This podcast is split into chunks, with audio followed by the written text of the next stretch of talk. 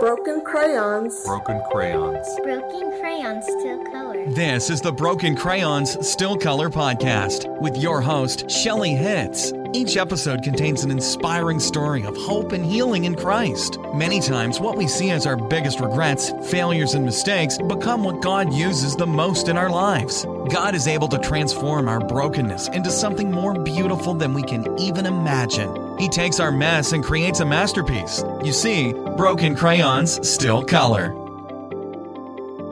Welcome back to the Broken Crayons Still Color podcast. I'm your host, Shelly Hitz, and today's guest is Jennifer Bunderly. Hey, Jennifer.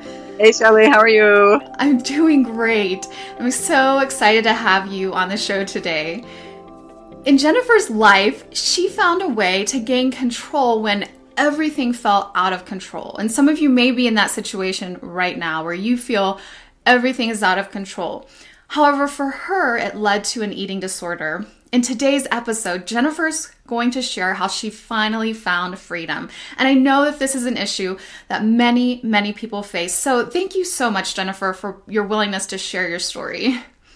Thank you, Shelly. It's, I have to be honest, this is the first time I've really come right on out and shared it. So here we go. Wow. Well, I feel privileged, and I know that our listeners will be impacted as you share. But just starting out, like, what did the broken crayons look like in your life? Well, you know, just like everybody else, there are probably more than a few broken crayons in my life. Amen. But I'm just going to speak specifically about one biggie that's you know, it's a big one, lifelong eating disorder, anorexia. And it basically, it's related to my self-image, my feelings of self-worth, my feelings of value, and bottom line, control. It's a control issue. So fortunately, you've given me the opportunity to reflect on it. And as I'm looking at it, and I'm looking back and digging down, I can see that some of this began as a child, growing up like so many others, you know, a confused and dysfunctional household. I somehow or other was grasping for some form of control, discipline, etc. And, you know, I don't say that as an excuse, but more of a revelation. I'm like, oh, wow. Yeah, exactly. It's in taking this time that I'm discovering more about the why and the how of it all. So, you know, you've opened up some doors for me, girl. Well, praise God for that. Now, as you know, we all look great growing up on the outside. Father was a neurosurgeon, mother's a paralegal. We all look, you know, fabulous on the outside, but nobody can really see what's the inner reality, what's driving us. As a typical skinny kid, I was slightly hyperactive and always on the go, and I was very compliant. Good girl. I wasn't a picky eater, but I just really didn't care much about food. It wasn't a big deal. So I always ate what I was given, at least some of it. And I had an outrageous sweet tooth, so I could always compensate with that. My mother had a huge obsession with weight. Her line was, now we don't want to eat too much and get F-A-T. Oh, she couldn't say the word. She could only spell it, like it was the dirtiest of the dirty or something. I don't know. But that's what I was raised with. And so she stressed the utmost importance was our physical appearance. And how we presented ourselves to the outside world was really critically important. You know, we had an image to present at all times. Okay. I don't remember a specific time, age or stage or whenever, when I determined that if I stopped eating, I could control my appearance. I do remember the powerful feeling of control over this basic function. And I was the one who was in charge of it. Nobody else could do this. I could do this. And it wasn't attention seeking. It wasn't, look at me now, it was, I could control it. And that became obsessive, absolutely obsessive. And it's something that I think we all, anyone who has control issues, you struggle with it forever. It's almost addictive, and you just have to get in charge of it. So I did have a low point. I hit a lowest of the low, you know, you have to hit bottom before you come up scenario. Right. Yeah. So what was your lowest point? Well, I literally stopped eating. Great periods of time, I just starved myself. I just quit eating because I was in charge and I didn't have to. So I could go about my business. I had loose teeth. My teeth were loose from not eating. And that was kind of weird. And then it was like, well, see, I'm in charge of that too. Yeah. the whole thing is very odd. And no one noticed. No one said anything. Really? Everybody just assumed that I was fine because I still looked okay. Mm. And I mean, probably I looked, emaciated, but no one said, no teacher said anything, no parent, no one said anything about any of it. How old were you at this point? This was between the time I was 16, off and on. The worst of it was between 16 and 18. And then kind of up and down until almost 25. Wow. So was there a specific turning point as well? Yes. I exacerbated my lack of eating with an increase in alcohol. So I hit bottom. And at this point, I was married.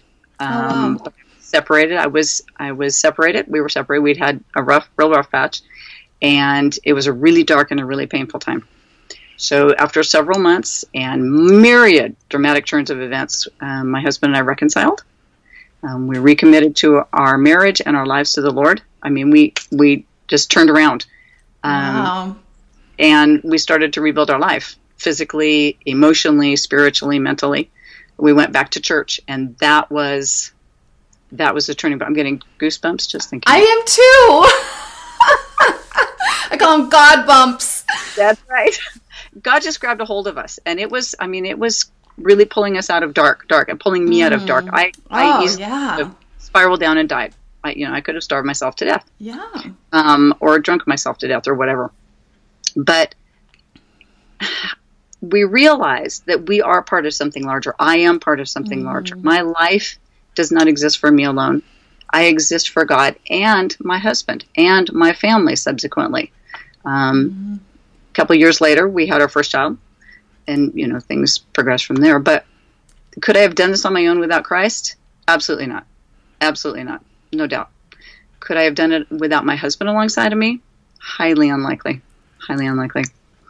Do I still struggle with control and eating issues? Yes, I do. That's the truth. That's the truth. It is a lifelong challenge, and I have to regularly recognize and purposefully give this back to God in prayer. I mean, it is what it is. Mm-hmm. But without God, I know I couldn't have made it. I just know that. I know. And I'm given a thorn in the flesh, so to speak. I have continual reminders of the damage that I did.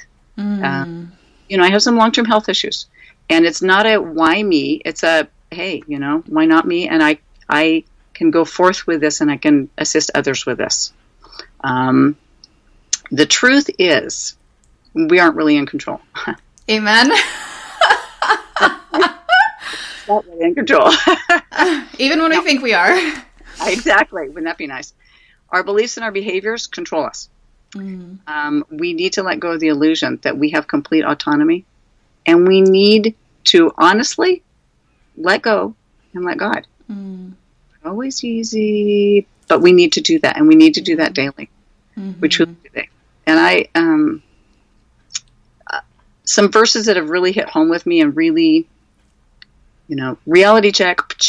Yeah. The First Corinthians 6:19-20. And before I was involved with physical activity related to God's temple, I really hadn't thought about it until this verse, and it sums it up. And it's, do you not know that your body is the temple of the Holy Spirit who is in you, whom you have from God? Goosebumps. You're not own, for you were bought at a price. Therefore, glorify God in your body and in your spirit, which are God's. It's, I don't know what else to say. God says it all right there. Yeah. It's true. And it's so powerful hearing you say that after you just shared what you shared. So thank you so much for sharing that. And I know there's a lot of people that can relate or have people in their lives that are in the place where you've been. And so, do you have any closing advice or encouragement to share? I really think that we all need to reach out. I did not. And nobody reached to me either. So we need to remain cognizant of ourselves, if we're in this situation, or others around us that might be in this situation, and really be there. If this is you and this is your circumstance, seek someone. Seek someone and just try to open up. And by all means, make peace with God. Seek Him. Seek Him, because He will literally set you free. And I love the beautiful truth, the messy truth that it's a day-by-day process. It's each day, one day at a time. I often say one day at a time, sometimes 1 minute at a time. That's the truth. And sometimes we like to sugarcoat it. We like to make it look better than it is when we're in recovery from something that has been an addictive behavior in our lives. And I'm the same way with the addiction I had with pornography. There are still days that I may slip back, but I have more days of freedom than not. And it's a day-by-day continual process this side of heaven. So thank you for your honesty. Thank you for sharing. And in closing, God truly can turn our messes into masterpieces.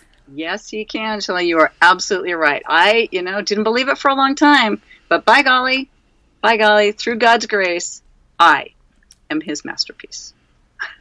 Amen. Thank you so much for sharing, Jennifer. And I pray that it blesses everyone who listens. I do too. Thank you for this opportunity. God be blessed. All right. Bye-bye. We'll see you guys next time. Hey, ciao. Thank you for listening to the Broken Crayons Still Color podcast. We have a gift for you. Download Shelly's hand-drawn adult coloring pages, as well as printable scripture cards, and all the transcripts from this podcast at www.brokencrayonsbook.com. If today's story inspired you, please share it with a friend and leave us a comment on iTunes. We love hearing from you, and your encouragement means the world to us. In closing, God is the artist and our lives are His canvas. What will you allow Him to create from the broken pieces in your life? When you are in Christ, you are His masterpiece. I am a masterpiece. I am a masterpiece.